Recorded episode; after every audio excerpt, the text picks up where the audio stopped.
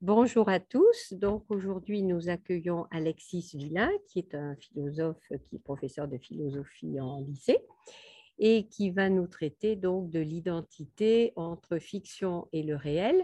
L'identité est un thème qu'il a déjà un petit peu travaillé. Nous l'avons également sollicité pour euh, dans la maladie à certains moments. Euh, est-ce que la maladie change d'identité? Bref, on a tourné beaucoup autour de cette identité et on se rend compte à quel point euh, c'est un thème inépuisable et, très, très intéressant. Donc, Alexis, je te laisse la parole. Merci beaucoup. Bonjour. Merci beaucoup de me permettre d'intervenir ce soir parmi vous. On vient de voir avec l'institution Les Pâtes la fédération Les Pâtes On vient de voir un petit peu euh, toute une série de questions là déjà qui, euh, nous interpellent sur la question de l'identité.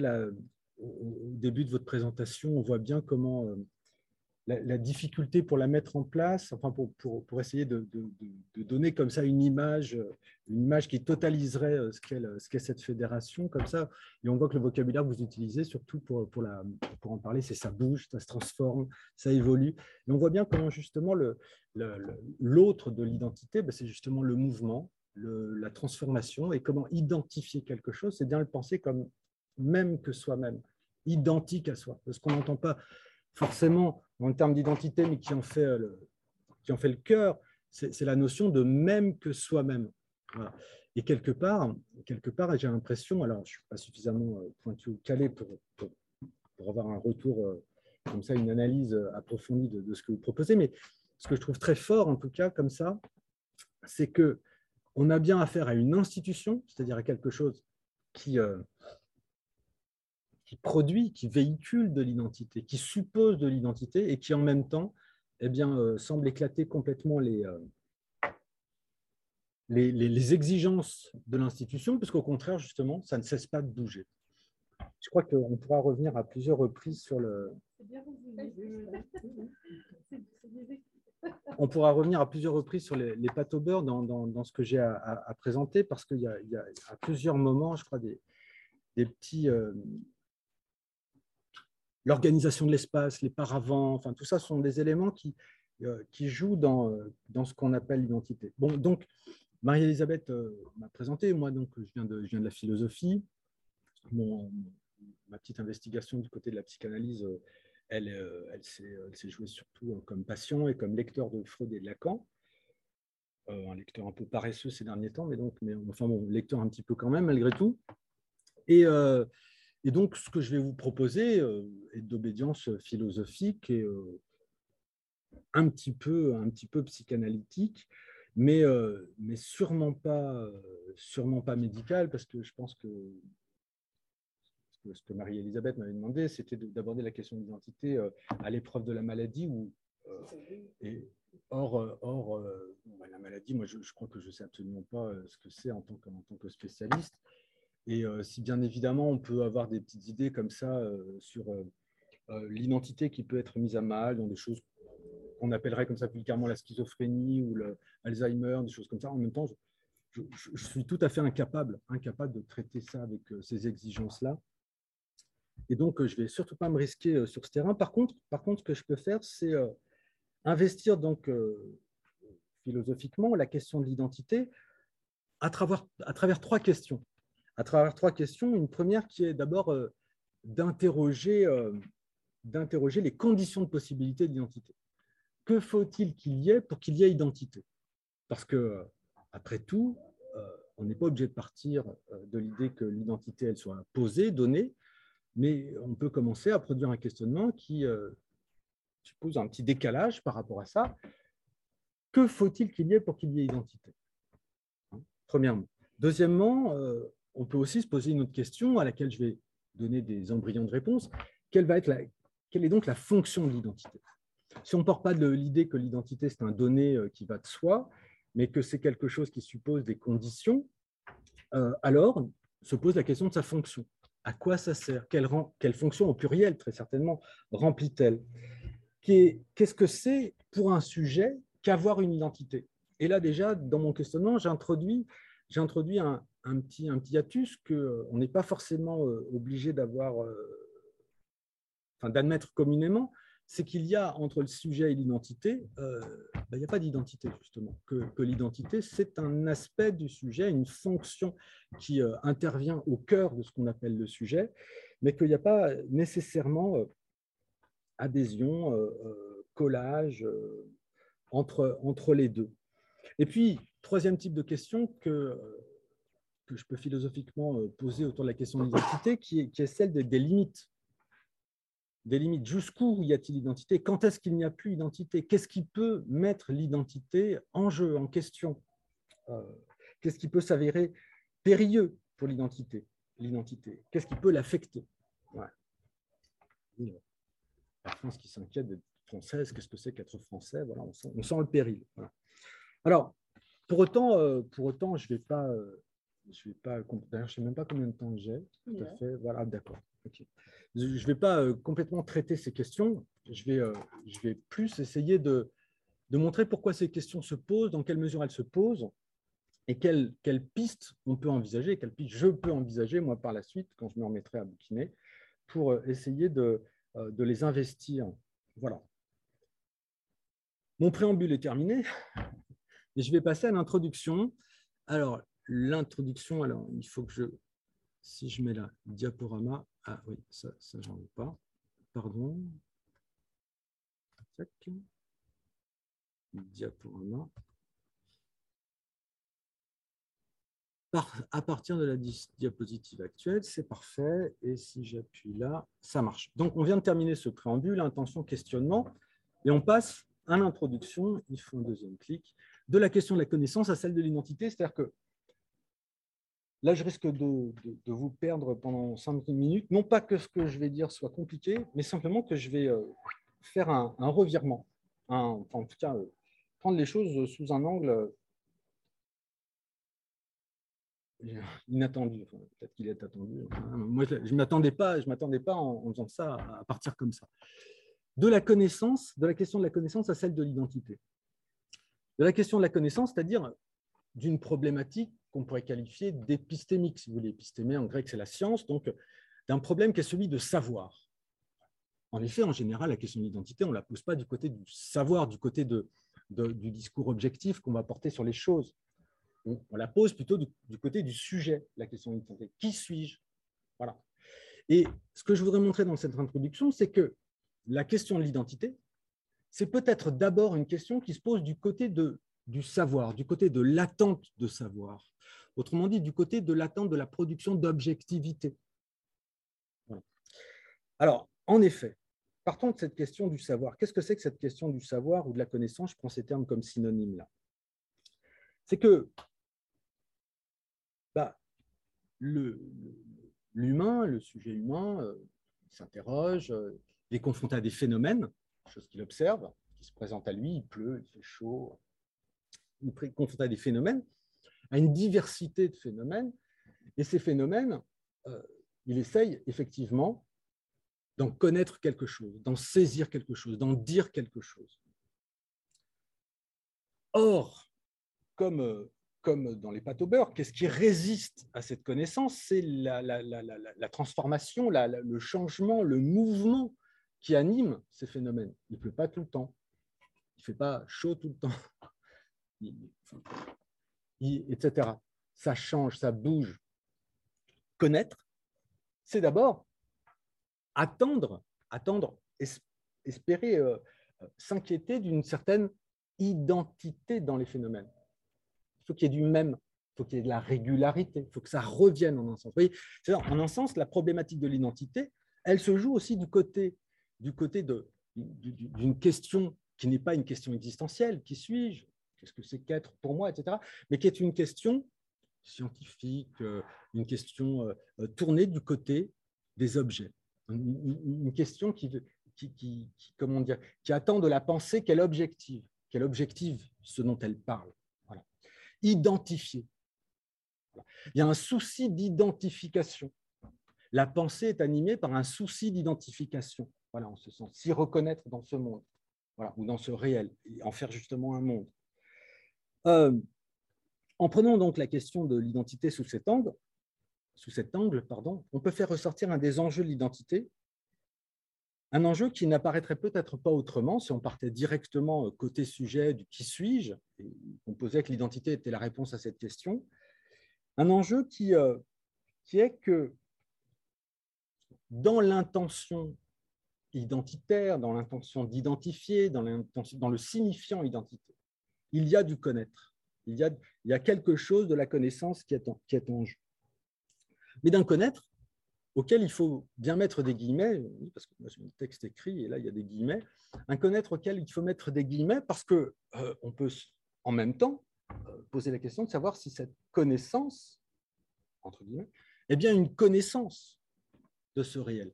C'est ce dont, c'est ce qui illustre d'une certaine façon ce tableau de René Magritte. Fenêtre ouverte, toile, euh, observation directe du réel saisi donc comme euh, à travers les, phénomènes apparents. Euh, ici, on ne sait plus très bien. Dans la question même de la connaissance, le souci d'identifier, il y a, de reconnaître du même, hein, dans, du même dans, au contraire dans, ce qui ne cesse de changer. Vouloir y reconnaître du même, c'est bien une intention subjective, c'est bien une intention du sujet, c'est bien une intention qui part du sujet qui est une intention qui est, en un sens, interne à la pensée. Euh, et ici, l'hésitation entre le chevalet ou la fenêtre nous met en présence de cette, de cette ambiguïté associée au connaître.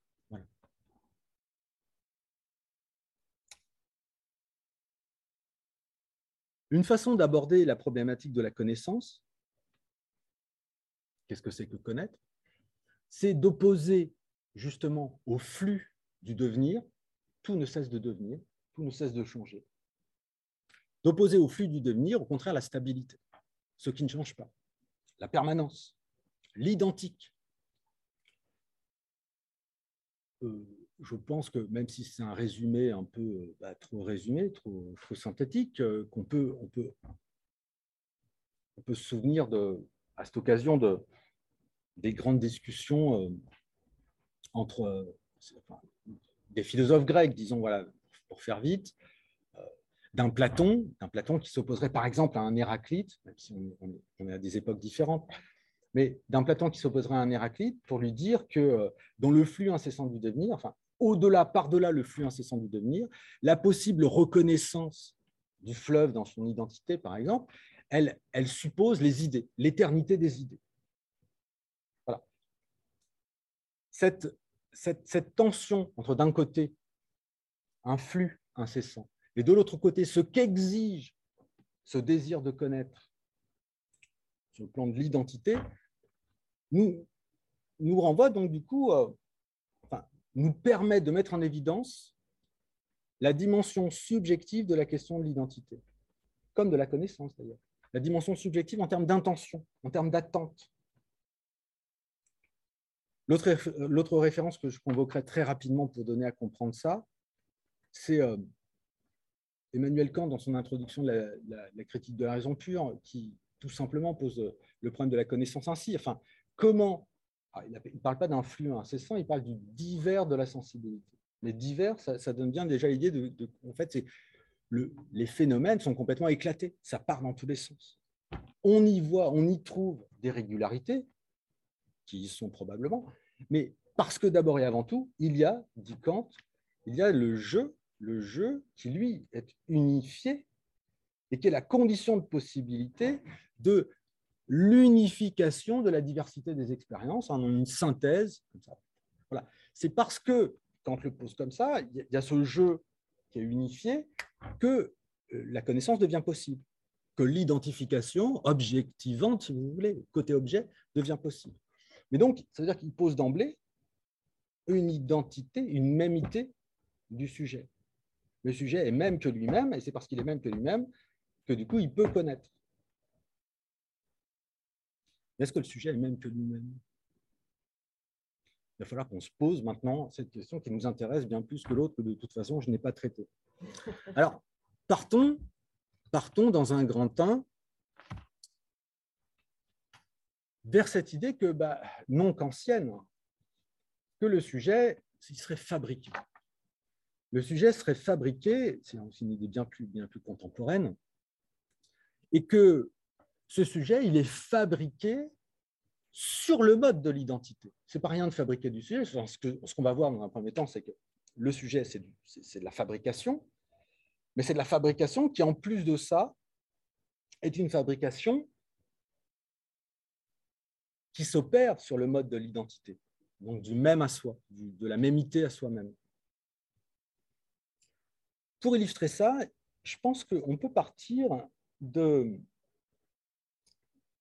du, petit, euh, du petit vol que fait Freud à Darwin quand il parle de la horde primitive. Vous avez, tous entendu parler de ce truc-là. La horde primitive, euh, je, vais, je, vais, insister un peu parce que Marie-Elisabeth m'a dit que ça, c'était le point qui était intéressant dans mon intervention.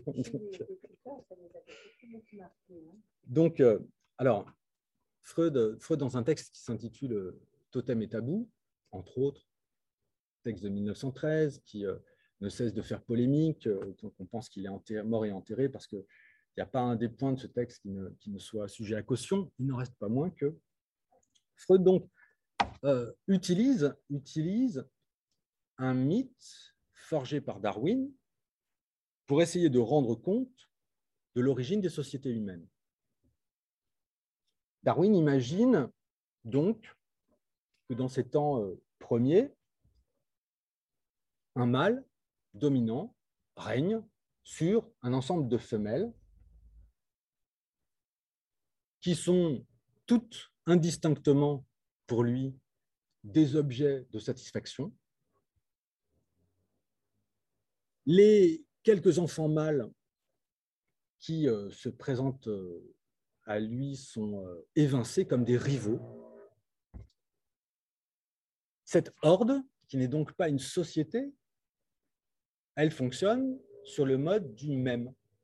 En effet, mis à part la position ici du chef de la horde, toutes les c'est pas des individus, c'est pas des individus, c'est tous les êtres vivants sont du même, des, objets sexuels au même titre, ou quand ce sont des rivaux, ce sont des mêmes que lui-même.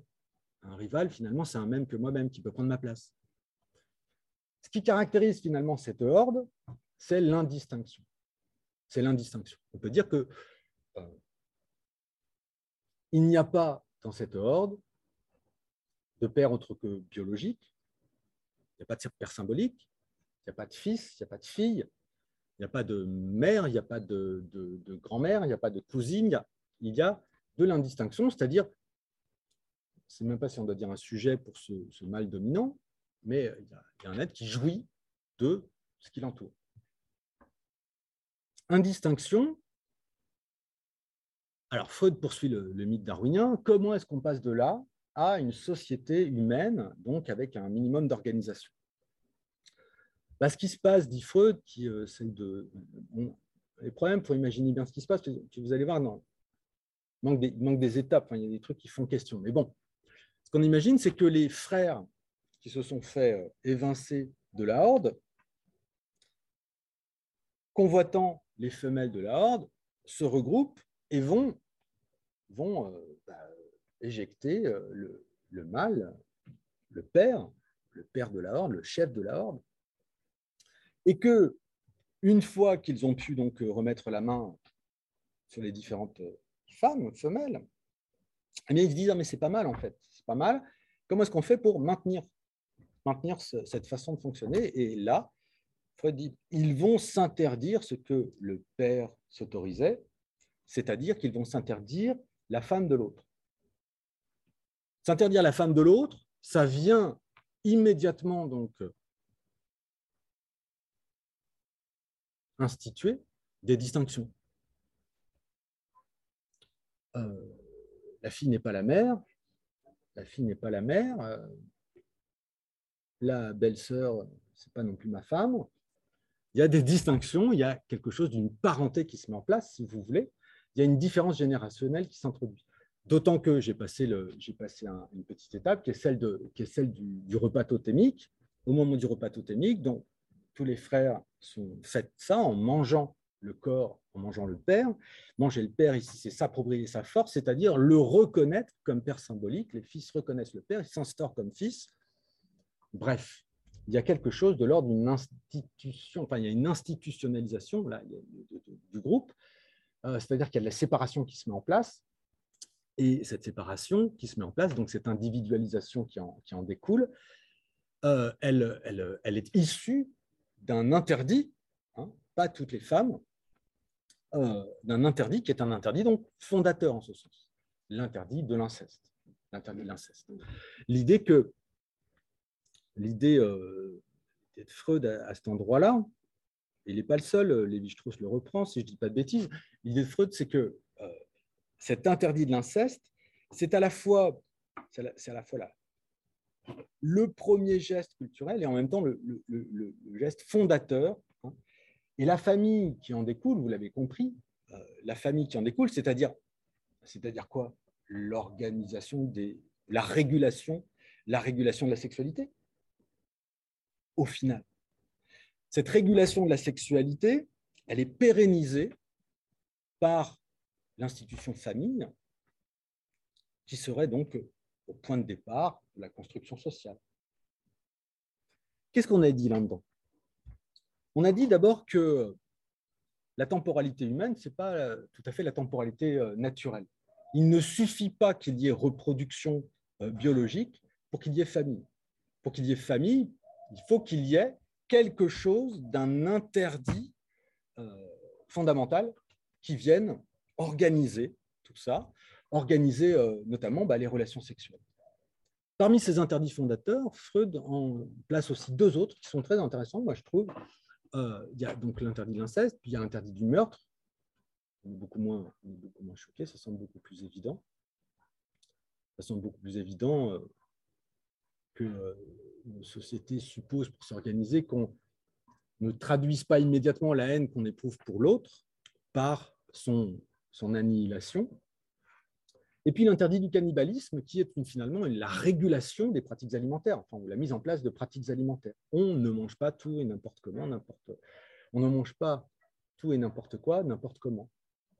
Donc régulation de la sexualité, régulation des pratiques alimentaires, régulation dans les, de la elle-même dans les, dans, les relations. On peut, peut aller jusqu'à un certain point, mais pas trop. Pour qu'il y ait du sujet, il faut qu'il y ait de l'institution. Voilà, c'est la conclusion de notre premier point là ici. Hein. il, y a, il y a le vivant, le vivant euh, n'advient à la subjectivité, ne se, n'advient un positionnement subjectif qu'à la condition qu'à la condition qu'il y ait de l'institution. Faut-il que cette institution euh, soit euh, nécessairement telle, etc. Ça, j'en sais rien, mais il faut qu'il y ait de l'institution. Hein, parce que le questionnement, peut-on se passer des institutions? Euh, Frédéric Lordon, il, revient, euh, et de façon assez intéressante, parce qu'on voit bien aussi ce qu'il peut, peut, y avoir de mortifère dans les institutions, ce qu'il peut y avoir de sclérosant, etc. D'où l'intérêt, les pâtes au beurre du mouvement, voilà, de réussir à introduire contre la sclérose le mouvement, etc. Mais, mais il faut de l'institution. Euh, on va voir un peu plus loin qu'il y a une autre institution qui est fondamentale, qui est le langage. Qui est le langage. Bon, bref, on a déjà répondu à une première question. Là, qu'est-ce qu'il faut pour qu'il y ait du sujet? Ben, Il faut qu'il y ait de l'institution. Je termine ce point ici euh, en, faisant référence au fait que donc, une institution qui semble bien fondamentale dans, les modalités d'organisation des sociétés que nous connaissons, c'est la famille. La famille, ça passe notamment par le nom, le nom de famille, nom de famille qui est bah, le nom du père, nom du père, c'est euh, symbolique. C'est intéressant là, parce que ça veut dire que ce qui va euh, produire du sujet, c'est quelque chose de l'ordre d'une séparation, une séparation, séparation avec la mère. Et le nom du père vient en un sens comme dire, euh, comme référer le sujet à de l'autre déjà. Le père, en fait, d'une certaine façon, c'est ce qui est, euh, en tout cas, c'était vrai jusqu'au XXe siècle, c'est ce, qui, était le plus incertain dans la, reproduction. Hein, la, mère, on sait que c'est la mère, il n'y a pas de problème, mais le, père, est-ce que c'est le père J'ai entendu tout à l'heure l'ADN convoqué pour euh, identifier, le, pour, montrer qu'on essaye dans ce. Les pâtes au beurre, il y a, transformation, tout, mais il y a, un ADN. Voilà. Bon, bah, bah là, l'ADN, en l'occurrence, c'est le nom du père, d'une certaine façon. Sauf que Sauf que bah, à partir du moment où on peut aussi identifier sur le plan de l'ADN le père, peut-être que le nom va tellement nécessairement être celui du père.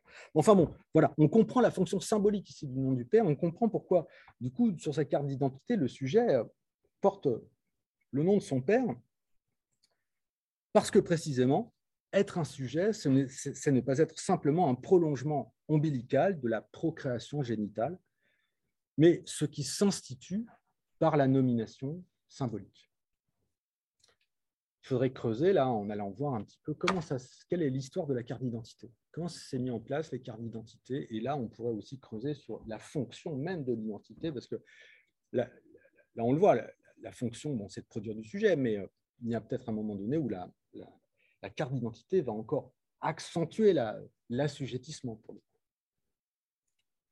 Petit b, paf, du sujet. Ah ben ça, c'était responsabilité. Ah ben, c'était pas du tout censé se présenter comme ça. J'avais fait un beau diapo avec des photos qui apparaissaient successivement. Moi, c'est complètement raté. Bon, mais ben, c'est pas grave. Hein. Alors, Épictète, je vais en parler dans le, dans, le troisième point que vous n'êtes pas censé voir. Derrière, il y a Kant et entre les deux, il y avait Oliver Sacks. Bon, mais je commence par un autre point qui est celui-là l'unité de la conscience.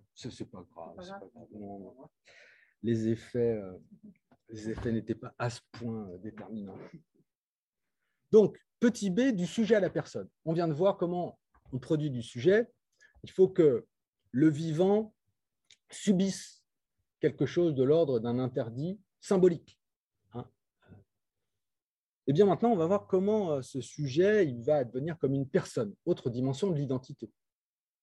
La personne on parle parfois de personnalité, mais parfois euh, pas dans le sens euh, où je vais employer ce terme de personne. Vous savez, le, terme personne, c'est euh, le, le persona, en grec, en latin, c'est le masque, prosopone en grec, le masque que portaient les comédiens pour tenir leur rôle sur scène.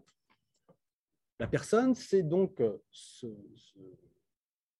l'individu en tant qu'il est public, c'est-à-dire en tant qu'il tient un rôle devant, devant, devant l'autre, devant les autres tenir un rôle, l'expression n'étant pas à prendre sur son versant hypocrite, mais au sens plutôt, il est attaché à une fonction, il est attaché à une étiquette, il, doit en assumer les conséquences. Tenir un rôle, pour le comédien, c'est quand même aller jusqu'à assumer, euh, en tout cas sur scène, euh, tout son texte.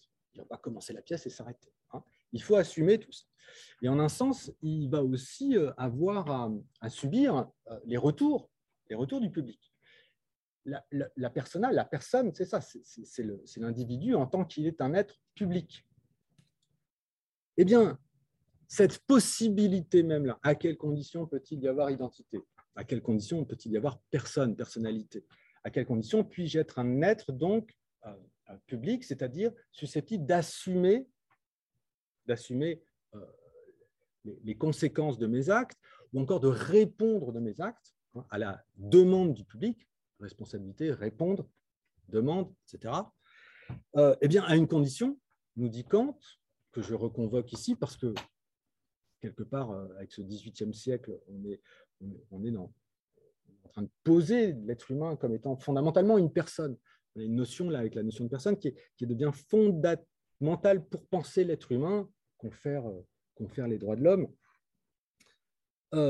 Eh bien, Kant, ici, dans ce XVIIIe siècle, pose comme ça, pour, pour, se lancer dans son anthropologie, dans son étude de, ce que c'est qu'un être humain, il, pose, il commence par poser d'abord et avant tout que l'être humain, ce qui le caractérise en propre, c'est qu'il est une personne.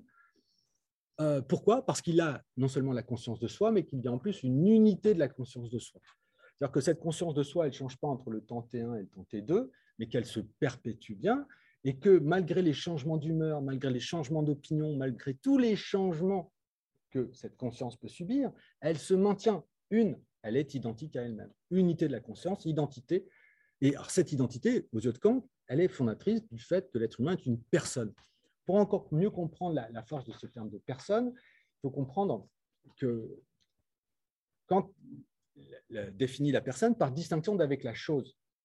Tout ce qui n'est pas être humain est chose, y compris les animaux, nous dit-il, parce que précisément, euh, ils n'ont pas cette unité de la conscience et la raison qui va avec, etc.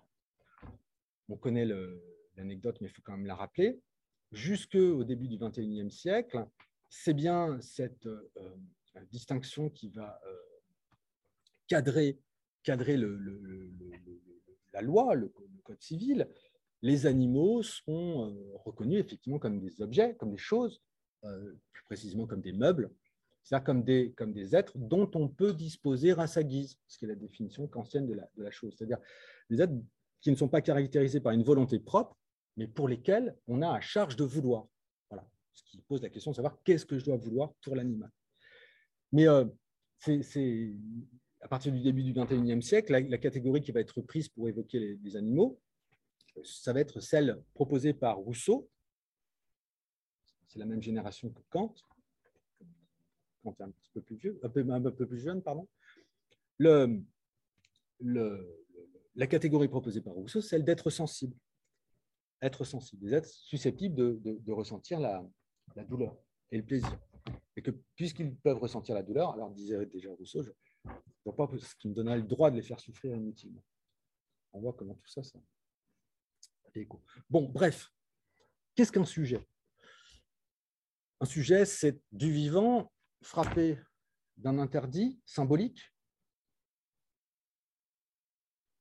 et qui est, du fait de cet interdit, susceptible de se séparer d'autres sujets. Mais c'est aussi une personne, c'est un être.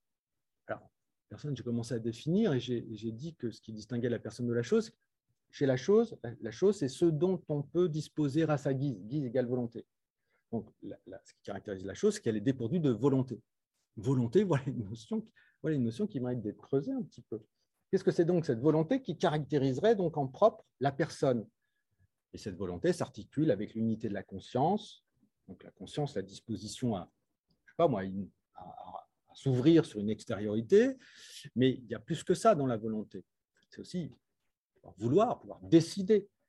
La personne, c'est finalement le sujet qui est susceptible de pouvoir être auteur de ses actes. Il n'est pas seulement agi par une extériorité, il est auteur de ses actes, d'où la question de la responsabilité dont on parlait tout à l'heure. On voit bien toutes les, fonctions, on peut faire euh, Nietzsche, la généalogie de la morale, toutes les fonctions qui peuvent être celles de la responsabilité. Mais euh, la personne, ça suppose ça. Ça veut dire que poser le sujet comme étant une personne, c'est poser le fait qu'on a affaire à du vivant qui prend des décisions et, euh, qui se définit d'abord et avant tout par cette capacité à prendre des, décisions. Un, d'où la liberté qui s'ensuit, d'où le fait de poser la liberté au fondement, en principe, de notre humanité. Cette euh, alors, responsabilité, j'en ai parlé. Le, troisième petit point, là, vous voyez l'identité comme ancrage du sujet dans la volonté. Il a, dans mon propos, une valeur illustrative parce que je ne vais pas le développer outre mesure. C'est euh, Hans Combe, le philosophe Hans Combe, qui, euh, sur la question de l'identité, euh, développait un exemple à partir de sa lecture d'Épictète. Épictète esclave, Épictète esclave est menacé par son maître d'être exécuté s'il ne coupe pas sa barbe. Mais Épictète ne veut pas couper sa barbe. Point d'identification. Parce que sa barbe, elle incarne à ses yeux son, son, positionnement de philosophe. Être philosophe, c'est avoir une barbe. Donc, je ne couperai pas ma barbe. Au risque donc d'être exécuté. Qu'est-ce que je veux euh, pointer là?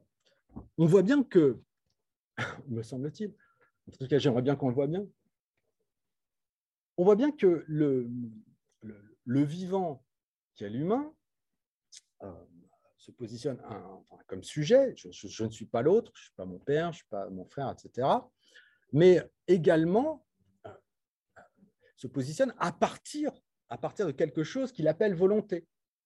Je veux, et, ce qui est davantage moi que mon corps biologique, la perpétuation de ma vie, ce qui est davantage moi c'est ce pouvoir de vouloir, de vouloir en un sens envers et contre tout. Ici, la, volonté, elle, devient un terme très abstrait, la volonté. Elle est où? Elle est dans le fait qu'il tienne comme ça à sa barbe, c'est-à-dire à son, identité de philosophe. Et donc, euh, voilà, il ne renonce pas à cette, à cette position. Concernant la, question de, l'unité de la conscience, j'avais aussi prévu, est-ce qu'on l'a Tchac, voilà, ben, il passe derrière. Ah oui, non, non, c'est parce que fallait que j'en parle avant. Mais ce n'est pas grave, je ne suis pas obligé de tout développer non plus. Bon, bref. Et de toute façon, là, tout ce que je viens de poser jusqu'à présent, c'est quoi? C'est que le sujet, ce n'est pas quelque chose de naturel, c'est quelque chose qui est fabriqué, que la notion même de personne, dont on pose qu'elle est euh, au fondement de notre humanité, elle a elle aussi valeur de principe, c'est-à-dire qu'il faut en réalité la poser. Et euh, avec ces termes, sujet, personne, on n'a pas encore fait le, tour de la question de, de l'identité, puisque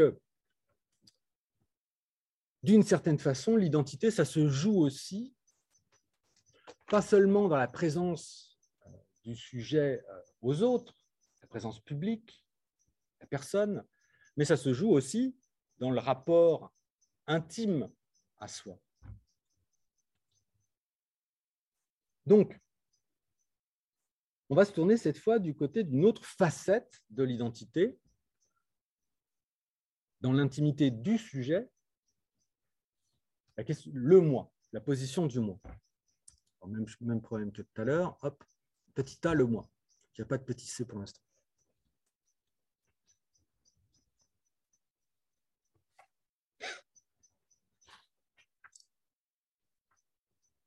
Si je reprends mes notes, pour reprendre mes esprits, je dirais que donc l'identité n'est pas réductible à la posture sociale, politique ou publique du sujet. La question de l'identité à soi-même, qu'en réalité, identité, c'est identique, identique à quoi? Hein? Là, en l'occurrence, identique à soi-même. La question de l'identité à soi-même se pose aussi pour le sujet dans l'intimité même. Qu'est-ce que je suis donc? Après le masque social, parce que finalement la personne, c'est le masque social, et euh, je ne vous apprends rien donc, en disant que ben, je ne me réduis pas mon masque social, enfin, il suffit d'ouvrir n'importe quel bouquin de développement personnel pour trouver cette idée-là, enfin, cette idée que, y a, euh, y a, que le sujet, il n'est pas simplement du côté euh, de la personne sociale, mais aussi d'un moi intime.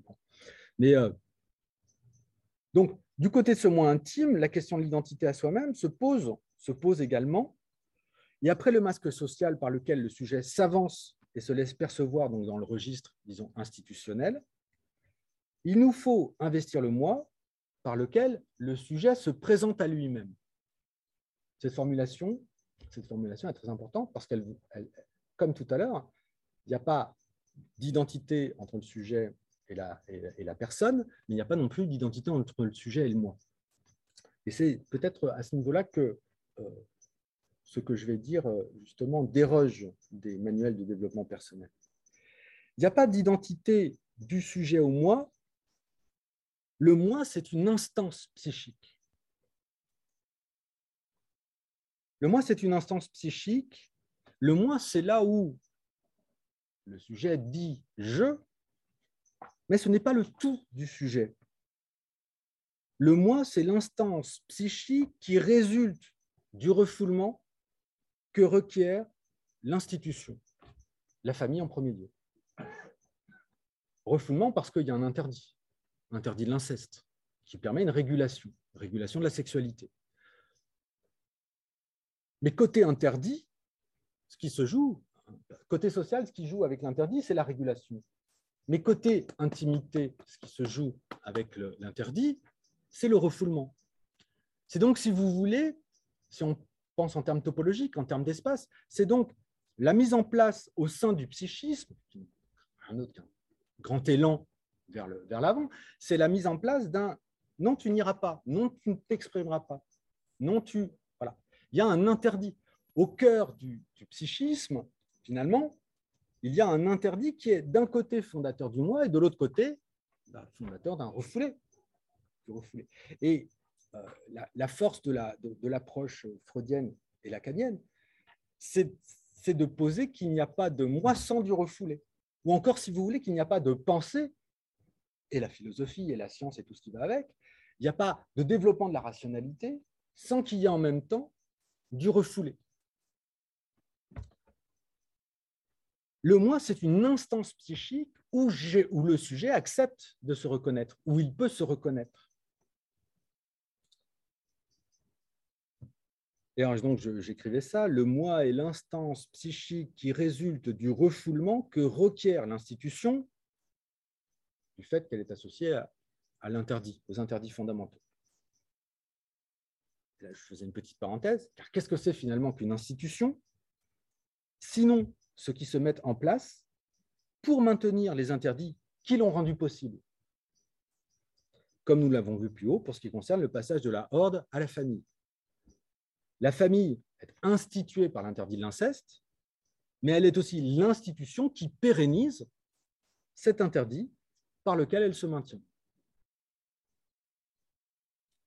Au cœur de ce montage donc institutionnel, le moi c'est-à-dire ce qui du sujet peut passer à la conscience, ce qui du sujet n'est pas refoulé par l'interdit. Je ne peux pas dire euh, je, désire coucher avec ma mère, mais je peux dire cette femme que j'ai épousée me fait penser à ma mère.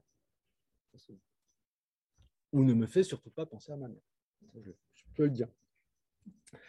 Donc, côté du moi, voilà, comment les choses vont se dire, voilà comment elles vont se, formuler. Euh, et, euh, que je ne me perds pas, ce moi, donc, il lui faut aussi des points d'identification, des, points de mémité à lui-même, des points où il va pouvoir se dire, des points d'identification, points d'identification, donc on pourrait se poser la question justement de, leur motivation, de leur cause. Qu'est-ce qui fait que tel sujet adopte, accueille, s'attache, tienne à tel ou tel point? Euh, sinon, sinon, parce que par certains aspects, ces points sont justement aussi une sorte de consolation par rapport à ce qui est perdu du fait du refoulement.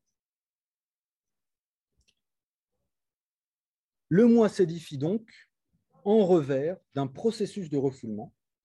Il se constitue par le rejet de pulsions de poussée, inacceptable comme tel, inacceptable compte tenu de ce repère qui est en, l'occurrence l'interdit euh, de l'inceste, l'interdit du meurtre, l'interdit du cannibalisme. Mais là, le point important, je l'ai déjà dit, mais j'ai envie de le répéter, c'est qu'il n'y a pas de conscient de moi sans inconscient, sans ça. Pas de pensée, donc, pas de sensation, pas d'imagination, pas de raison, pas de conception, toutes ces, toutes ces activités de la pensée, pas de pensée sans de l'impensable, sans de l'interdit, sans du tabou. Pas de moi sans que s'instaure donc une division subjective. Pas de moi sans que s'instaure une division, une division psychique, une division psychique. Pas d'identité donc sans division du sujet. On était parti du fait que l'identité était du côté du même, du côté de l'unité. Et là, on est en train de poser quelque chose qui, pour le coup, est aussi bien sur le plan logique que sur le plan, que sur le plan de l'expérience qu'on fait de soi-même, qui est complètement choquant, qui est au contraire l'idée qu'il n'y a en réalité pas d'identité sans division du sujet. Pour aller un petit peu plus loin, on peut, euh, Freud, Freud nous apporte une notion, là, un concept même euh, absolument euh, absolument génial. Enfin, il apporte, il, refaçonne un concept qui est celui de symptôme, qui est celui en, mettant en évidence le fait que le symptôme, ce dont le patient se plaint, ce, dont il veut être, ce, dont il attend d'être débarrassé par euh, son psychanalyste, le symptôme, en réalité, c'est bien un élément crucial de l'identité et de, de, la, de la position, de, la position subjective et puis du fait d'une certaine façon que, le, on vient de parler d'une division, Mais d'une certaine façon, cette division, elle ne peut pas être totale. Cette division, elle est là. Mais en même temps, il faut bien en un sens euh, que tout ça, ce vivant que je suis, aille dans une direction. Quoi. Eh bien, pour tenir tout ça, il y a le symptôme. Le symptôme, pour, pour, essayer d'illustrer ce que c'est que le symptôme, moi, j'ai l'habitude d'utiliser un peu toujours le, même cas depuis quelques années. C'est un cas qu'utilise Freud dans son introduction à la psychanalyse de 1917. Euh, le cas euh, dit euh, cas de la dame de 53 ans. Freud utilise ce cas pour présenter donc aux étudiants en médecine auxquels il entend essayer de faire comprendre un petit peu de quoi il est question dans, en psychanalyse. Il utilise ce cas pour mettre en évidence, pour mettre en évidence justement l'existence d'un désir inconscient. Comment, en tout cas, l'hypothèse d'un désir inconscient, l'hypothèse d'un inconscient, permet, permet d'accueillir des souffrances psychiques qui ne trouvent pas d'espace d'écoute par ailleurs. L'intérêt de la psychanalyse, dit-il, c'est de pouvoir euh, euh, prendre en charge euh, certains types de symptômes qui, peinent à être reconnus comme tels par ailleurs. Elle se rend, cette dame de 53 ans, son âge a une importance parce que ça lui, donne une, place, une place dans la société, elle est mariée, elle se définit à Freud comme une honnête femme, ce qui dans la Vienne de 1917 veut dire qu'elle ne trompe pas son mari, qu'elle est, euh, honnête, je ne sais pas trop, mais on imagine quelque chose. Et pour elle, en tout cas, ça veut dire quelque chose. Ça, par contre, ça c'est sûr. Une honnête femme de 53 ans, et elle se présente, autre, autre élément important, elle se présente à Freud sur les instances de son gendre à elle. Qu'est-ce qui vous amène chez moi qui... C'est mon gendre c'est mon genre qui m'a parlé de vous. Et alors, pourquoi est-ce qu'elle se présente à Freud? Parce que, euh, pas seulement parce que son gendre veut, qu'elle aille euh, le voir, mais parce que elle emmerde tout le monde avec ses crises de jalousie. Voilà. Elle n'arrête pas de faire des crises de jalousie, elle en souffre, elle ne peut pas s'empêcher, elle fait des crises de jalousie à son mari, etc. Et tu me trompes avec une femme plus jeune, et patati. Et alors, dans la façon même qu'elle a de, raconter ça à Freud, de, de, mettre ça en mots, il apparaît de, manière manifeste qu'elle sait très bien que son mari ne la trompe pas. Il y a une histoire de lettre, euh, je, passe sur ça, mais elle sait très bien que la lettre anonyme qu'elle a reçue, elle sait qui l'a écrite et elle sait pourquoi la dame qui l'a écrite l'a envoyée. C'est qu'en fait, d'une certaine façon, elle lui a demandé de l'envoyer. Elle ne lui a pas demandé de l'envoyer directement, mais elle, était en train de le faire. C'est quasiment. Donc, bref, elle sait très bien qu'il n'y a pas, disons, de cause objective. Il n'y a pas de cause euh, il n'y a pas de cause objective, il n'y a pas de cause constatable par tous euh, concernant cette jalousie, eh bien, euh, Freud donc, euh, qualifie cette jalousie de morbide, et dans morbide, il met l'idée qu'on bah, a, on a là quelque chose qui se répète, sans cause objective, et qui, et qui, qui est une souffrance pour ce patient, pour cette patiente. Alors pourquoi, s'il n'y a pas de cause objective Pourquoi, la cause? S'il n'y a pas de cause objective, elle fait quoi? Elle, fait des comédies. C'est en tout cas ce qu'on ce que aurait tendance à dire. hystérique et derrière hystérique, elle fait des comédies. Il n'y a, a, pas de raison à tout ça. Tu nous fatigues avec tes crises de jalousie. Tu vois bien qu'il n'y a pas de cause. Terminé. Mais ça ne se termine pas, justement. Et elle n'est pas plus bête qu'une autre. Alors, qu'est-ce qui se passe? Et alors, ce qui est intéressant, c'est de se dire ça, voilà, elle n'est pas plus bête qu'une autre, et pourtant, ça, se maintient. Et pourquoi Freud, lui, ne la renvoie pas comme ça? Pourquoi est-ce qu'il ne lui dit pas, allez, va voir ailleurs, euh, va faire tes comédies ailleurs? Pourquoi il ne dit pas ça? C'est ça qui est génial, là, ici, dans son invention, son approche. Quelque part, en faisant l'hypothèse qu'il y a des causes qui ne sont pas donc objectives, mais subjectives, mais que le sujet n'est pas le moi, hein, qu'il y a donc des, des causes côté, côté refoulé, eh bien, il, se met en disposition de pouvoir aller, de, pouvoir écouter ce que cette patiente, ce que cette dame en souffrance lui dit, et de pas simplement euh, rabaisser ça au rang de, entre guillemets, comédie.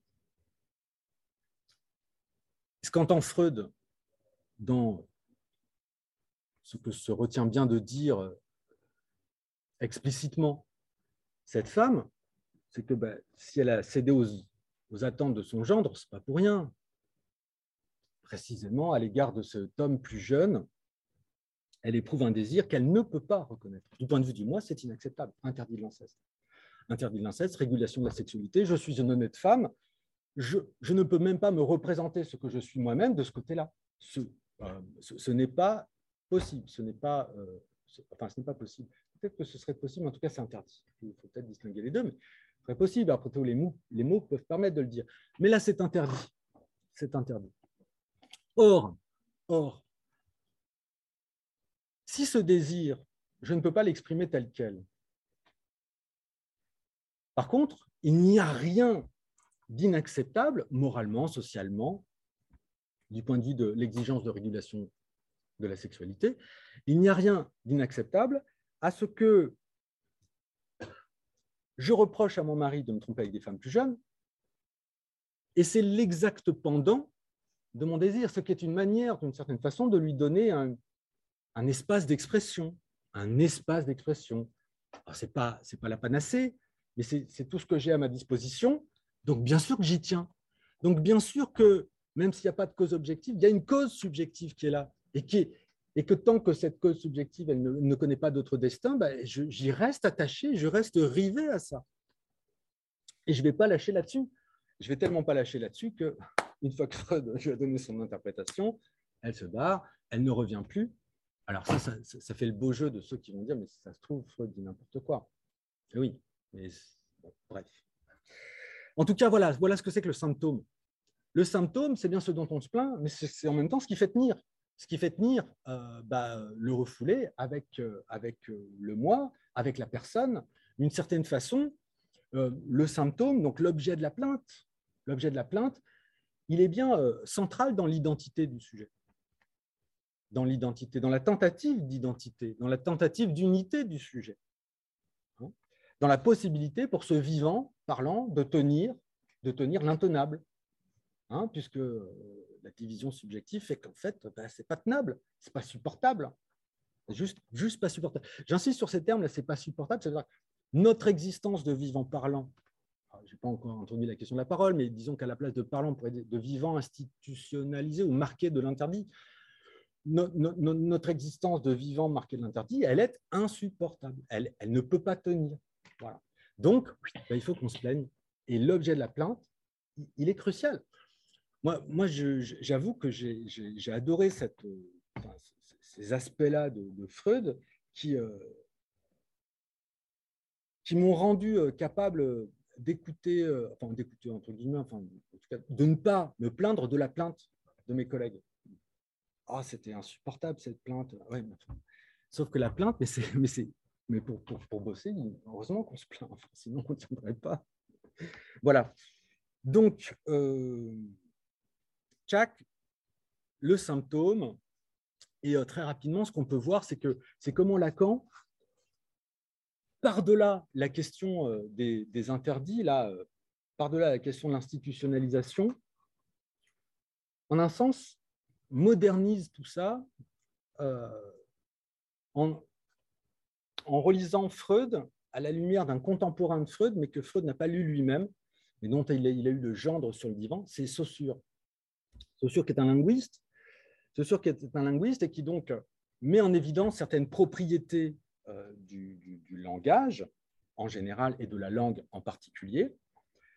Et euh, euh, ce que Freud découvre du côté, de, du côté des interdits en tant qu'ils sont, en tant sont liés au processus de refoulement, eh bien, d'une certaine façon, Lacan l'intensifie, l'accentue, en montrant que c'est notre entre guillemets, nature de, de, de, parleur, de parlant, qui est, qui est aussi inextricablement liée à cette, à cette position existentielle cette division subjective. Euh, il y a plein de façons de présenter ça, mais euh, on peut le présenter euh, très rapidement, trop rapidement, en disant que ce surmet en évidence le fait que la langue, quelle qu'elle soit, elle est constituée de signes, c'est-à-dire d'éléments distincts les uns des autres, d'éléments qui n'ont jamais une valeur par eux-mêmes, mais dans le rapport qu'ils entretiennent aux autres éléments. La langue est donc, on va dire, à la fois discontinue, parce que ces signes s'articulent les uns aux autres par l'intermédiaire d'un petit vide, discontinuité, elle est aussi différentielle, puisque les signes n'ont de valeur, je l'ai dit tout à l'heure, que les uns en relation avec les autres. Amour, ça n'a de sens que par opposition avec haine, ou mépris, si vous voulez, ou non-respect. En tout cas, amour, ça n'a pas de sens par soi-même. Discontinu. Le langage, en général, et la langue en particulier, parce qu'on fait l'expérience du langage par l'intermédiaire de la langue, introduit dans le réel quelque chose qui n'existe pas originairement dans ce réel, c'est la discontinuité. Le réel, tout à l'heure j'en parlais comme d'un divers euh, éclaté qui part dans tous les sens, oui, enfin qui part dans tous les sens, mais comme un grand tout, comme un un. Et l'exemple que je prends là pour illustrer ça, c'est que l'arbre plonge ses racines dans le sol et euh, déploie ses branches dans le ciel. L'arbre sans le sol et sans le ciel, euh, il n'y a pas d'arbre. C'est bien un tout. Il y a bien un tout. Il y a une continuité. Le réel, il est continu. On introduit donc par l'intermédiaire du langage de la discontinuité. Discontinuité qui, dont on n'en on fait pas vraiment l'expérience. On peut en faire l'expérience tout simplement en prenant le temps de décomposer la phrase qu'on est en train de prononcer et de comprendre que nous, les vivants parlants, nous avons affaire avec un vide qui n'existe pas dans le réel. Eh bien, Lacan évolue beaucoup sur ces thèses, mais à un moment donné, ce qu'il va nous dire, c'est que c'est au cœur de ce vide qu'émerge le sujet. Le sujet, il est, le vivant n'advient comme sujet que du fait de ce vide, qui vient, qui vient le marquer comme de l'impossible à dire, plus que de l'interdit. Encore plus, plus loin, on va plus loin qu'avec Freud, parce que l'interdit, en un sens, on voit bien comment le pervers, nos, fantasmes pervers peuvent les déjouer. Mais l'impossible, là, c'est encore, encore une autre paire de manches. Que le vivant parlant, il est confronté, enfin, c'est plus qu'il est confronté, il est structuré, il est façonné. C'est de la vie qui est marquée par le langage en tant que le langage introduit du vide, du vide dans, cette affaire. Et pour donner une illustration de ça, pour beaucoup d'entre vous, c'est des choses battues et rebattues, mais le, pour, voir ce que, ça, ce que ça veut dire euh, dans notre manière d'exister, donc en tant que vivant parlant, ça veut dire que nous sommes les sujets d'une attente qui n'existerait pas sans ce vide. Vous attendez la fin de ma phrase, vous attendez la fin de l'intervention. Qu'est-ce qu'il veut dire? Que, qu'est-ce, qui, qu'est-ce que ça veut dire? Où est-ce que ça va? C'est une attente qui est typique, qui est typique du vivant parlant. Ça va nulle part. Hein.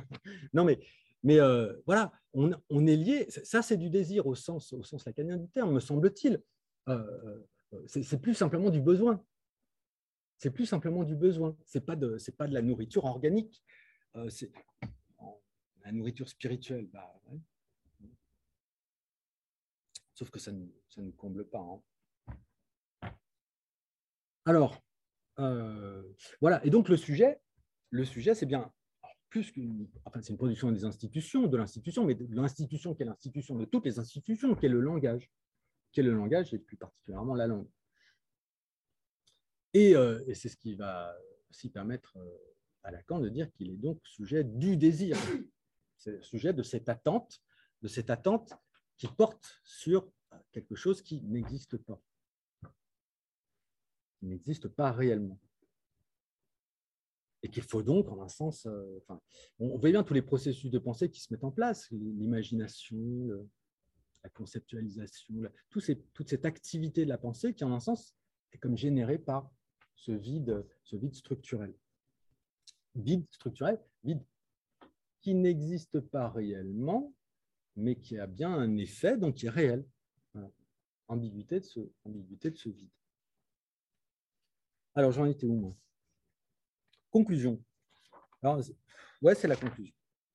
Deux conclusions. Une conclusion pour cette partie, l'annonce de ce qui devrait suivre mais qui ne va pas suivre, et une conclusion générale. Oui,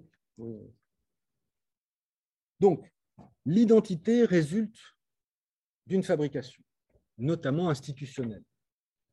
Ou encore, elle résulte de la façon dont le sujet va composer en lui-même avec les exigences de l'institution et faire donc avec la séparation.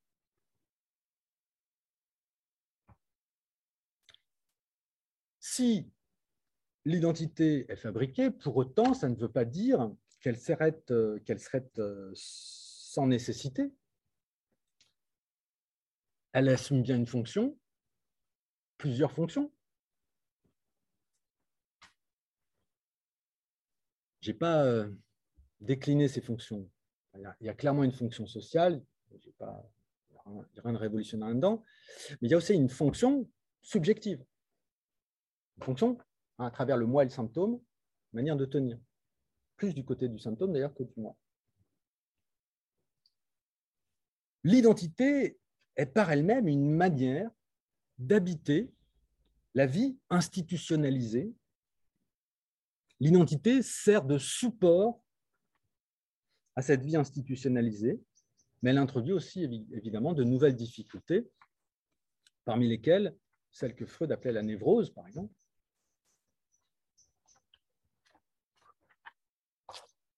Alors, ce qui devrait suivre, plein de trucs à dire en même temps. Vous voyez là, vous ne le voyez pas Non, vous ne voyez rien, c'est dommage. Hein. il y a un petit tableau de Magritte, là, assez sympa.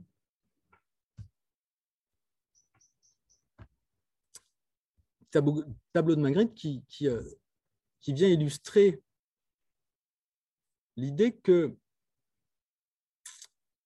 l'identité, d'une certaine façon, ne vient pas répondre à la question du qui suis-je. Alors, je reprends les différents points, je vous prie de m'excuser. Le titre de cette conclusion maintenant générale, ça porte encore ton nom provisoire, mais c'est les aléas du, c'est que l'identité est un masque pour la division subjective. De la même façon que la personne est le masque, le masque social, l'identité, c'est le masque de la division subjective, de la division, de la division qui, est, nécessaire à la, production du sujet, à l'existence du sujet. Un masque, un masque par lequel le sujet, à travers le moi, se cache à lui-même sa propre division, l'existence d'une division, la nécessité d'une division. Parce que c'est à cela que je veux en venir. À quelles conditions du vivant peut-il prétendre à l'identité? On posait ça en introduction. Encore, que faut-il qu'il y ait pour qu'il y ait identité? Quelles sont les conditions requises pour que se fabrique de l'identité? Clairement, de l'institution, comme par exemple la famille. Le débat étant ouvert pour savoir euh, jusqu'à quel point, dans quelle mesure, quel type de famille, etc. Mais on comprend, on comprend les, les discussions autour de cette question famille par laquelle, ou institution plutôt, par laquelle se perpétue l'interdit, qui rend possible la distinction et la séparation. À quelles conditions aussi? À la condition qu'il y ait langage, la langue dans sa discontinuité, dans ses équivoques et ses limites, est requise pour qu'il y ait quelque chose qu'on peut appeler identité en termes d'identité subjective. Qu'est-ce que c'est qu'avoir une identité pour un sujet? Quelles sont les conséquences d'être identifié, d'être identifiable? Quelle est la fonction de l'identité dans l'économie subjective? À quoi sert l'identité pour le sujet? Bon, bah déjà, à travers, à, habiter, à habiter l'institution, la société institutionnalisée, à l'habiter à travers la notion de responsabilité. À habiter également la subjectivité, le fait d'être un vivant parlant, à habiter la subjectivité en y maintenant une forme d'équilibre par le symptôme. Et à masquer aussi la division subjective. L'identité, en ce sens, est le masque de la division constitutive du sujet. D'où troisième et dernier paragraphe de cette, il y en a quatre dans mon truc, je ne sais pas pourquoi, de cette conclusion. Et si la limite de l'identité n'était pas à penser du côté de l'altérité? En effet, ce qu'on a vu, c'est que l'identité, ce n'est pas le tout du sujet. Et que paradoxalement, c'est donc pas la division, c'est pas dans la division, c'est pas à travers la division que se joue le péril pour le sujet. Ce n'est pas la division qui peut mettre en péril l'identité. Ce qui peut mettre en péril l'identité, c'est de croire que la division peut devenir un péril. Ce qui peut mettre en péril l'identité, c'est de croire qu'elle n'est possible que dans l'unité, de croire qu'elle suppose l'annihilation, l'annihilation de l'altérité.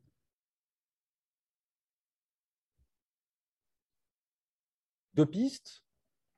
Une piste là pour, pour dire que finalement, si on devait investir les pathologies associées à cette question de l'identité, il ne faudrait pas simplement se pencher du côté des pathologies du moi.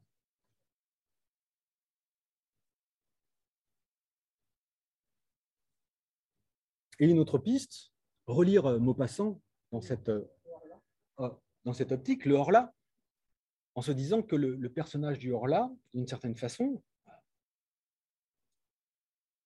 ce qui lui est impossible, c'est de reconnaître qu'il y a de l'autre en lui ce qui, lui est inacceptable et qui va le pousser au suicide, au, final, à mettre un terme à ses jours, c'est reconnaître, c'est de reconnaître, enfin, c'est d'accepter qu'il n'est pas simplement le sujet rationnel qu'il croit être ou le moi rationnel qu'il croit être, et qu'il y a de l'étrangeté, autrement Mais on voit comment ça le pousse bel et bien à se donner la mort. La folie de l'unité, la folie de la rationalité. Ainsi, si l'identité peut éventuellement servir de réponse à la question qui suis-je, elle ne peut pas éclairer celle de savoir ce que je suis. Alors, il manquerait euh, toute une série de, de types de, de façons d'approcher la question de l'identité, parce qu'il reste aussi l'identité sexuelle, parce qu'il reste aussi l'identité du groupe, euh, ou, la problématique de l'identité au cœur du groupe. Mais pour ce qui est de, cette dernière, moi j'aime beaucoup cette piste qui consiste à dire que la, solution, du, solution du groupe, si tant est qu'il s'agisse de parler en termes de solution, elle ne peut pas se situer du côté de, l'unité, qui est en fait plutôt, plutôt peut-être une, une pathologie du moi. Voilà, je vais, m'arrêter là. Parce que...